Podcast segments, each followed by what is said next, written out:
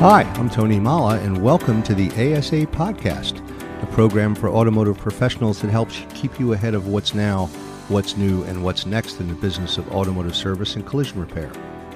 This podcast is brought to you by the Automotive Service Association, dedicated to driving your success. And we'll be sharing information, insight, and inspiration that will not just help you make a living, it will help you make a difference. Hi, I'm talking today with Stephen Shipe, Business Development Manager for Dell Computers, one of ASA's sponsored benefit providers, a fountain of knowledge when it comes to anything computer. Stephen, thanks for joining us today. Tony, thanks for having me. As always, it's always a pleasure. One of the things that have struck me lately, and the reason we're talking today is I saw a press release yesterday on a new government agency that has been created. Actually, it's a website about ransomware. And there were a couple of press releases on the topic, and I was somewhat surprised to find out just how much of an impact this potentially could have on the automotive service industry. You know, we tend to think of large corporations as being the major targets. I was surprised to read that actually uh, roughly $350 million in ransom was paid from the private sector to malicious actors in 2020, which was more than a 300% increase from the previous year. And already there has been multiple notable ransom attacks in 2021. Anybody who watches the news knows that. I'd like to get together with you and talk a little bit about some of the implications of that. And uh, let's start with are these types of attacks predicted to grow? Um, do you have any statistics on, on how it's working? Is it as bad as it seems? The short answer is yes, it is as bad as it seems. It's it is something that is going to continue to grow, and it's just really a crime of opportunity. These guys have come in and found kind of their niche, if you will, and uh, are going to capitalize on it. So one thing to, to call out especially is like you mentioned it's not just these large corporations that are being affected. It's over 70% of small businesses are the ones that are actually affected. Hmm.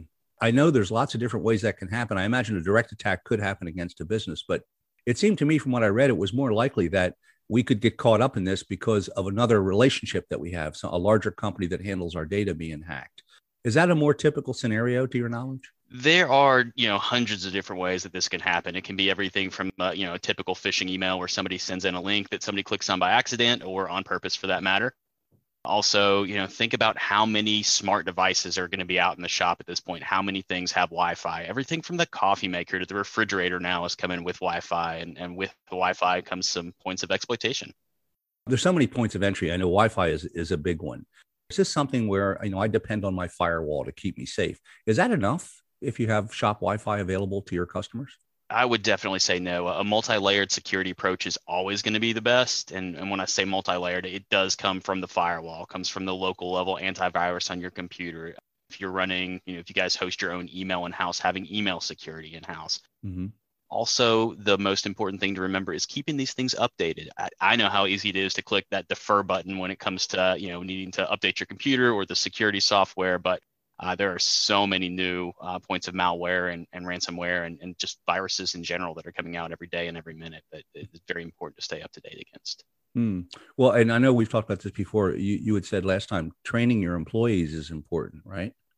It certainly is. And just having that conversation, it's not always an, an, easy conversation, or sometimes it just seems obvious. Hey, don't click on a phishing email, but just talking about it brings more awareness to uh, to your employees in general. What are some of the typical vulnerabilities that you find in these things? I mean, is it clicking on an email? Is that the most typical way this malware gets into the system? That is going to be one of the most common ways. But I mean, there's also going to be insider uh, attacks. It can be sometimes it is employees, and we've talked about this in the past on on one of our uh, previous uh, conversations. Mm-hmm. Yeah, so the attack can come from just about anywhere. So it can come from internal, uh, it can come from external, like a Wi-Fi breach. It's just a lot of different spots so again, vigilance is important. Educating your employees is important. Is there is there such a thing as, as cyber security insurance out there? I mean, is there any way to protect yourself from the costs involved in having to to recover your data? A true insurance, not that I'm aware of. Uh, to me, that's just having you know a good defense is a good offense type of strategy. So it is having that multi-layered security approach where you have the firewall in place, you already have the antivirus that's updated, you've already talked to your employees about how to how to stay safe and what you guys do in the event of a breach. So mm-hmm. it's just it's being aware and being ready. I referenced earlier a new government website. I wanted to share that with our listeners today. This is just how serious the federal government is taking this thing. They've actually created a new cybersecurity resource. And it's uh, the website is stopransomware.gov. And again, all one word stopransomware.gov. Where is W A R E.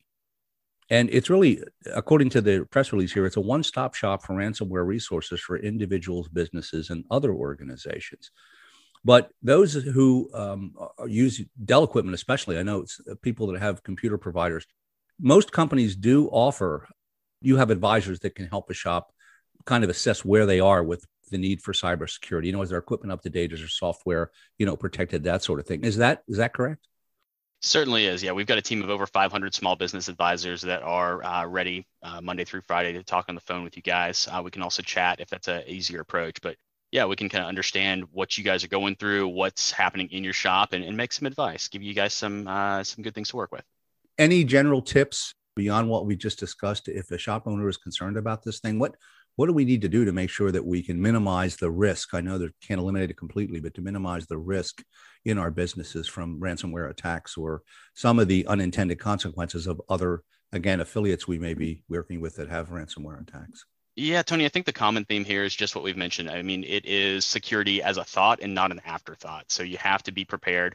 It is something that can happen to you. I mean, it's it's so wild to think about. Uh, my backyard, the Colonial Pipeline runs directly through it, so it's just that hit very close to home. Uh, hearing about all the ransomware attack that happened to this this company that just wasn't quite ready for it. Um, and again, it was just a crime of opportunity. Somebody found the the right niche for it, and uh, ultimately got paid well for for their attack. Well, like I said, it's something I, I was shocked when I read just how much this is increasing. It seems to be somewhat exponential.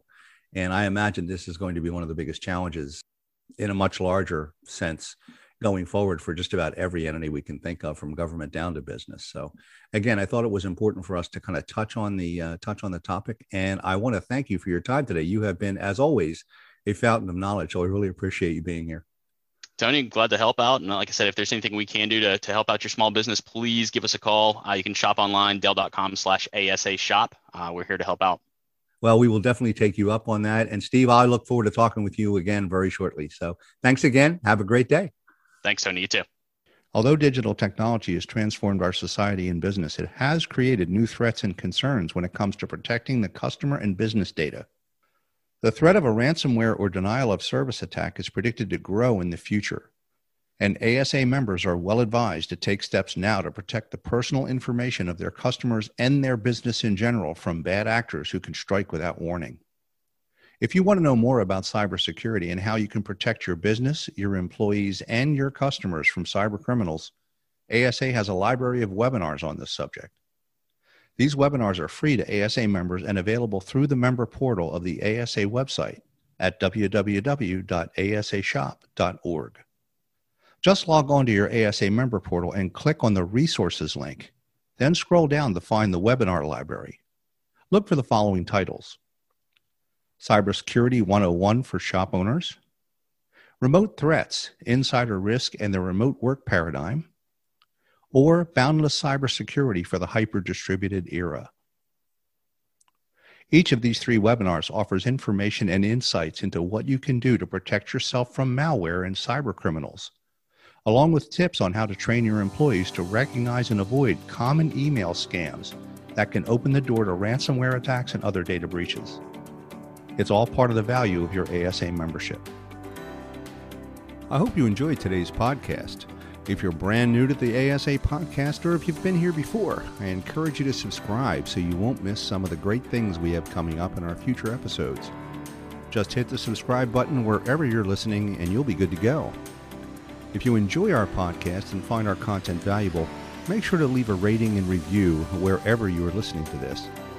And if you're an automotive service facility shop owner listening to this podcast and you'd like to know more about ASA, I invite you to visit our website at asashop.org. I'm Tony Molla, and thanks for listening.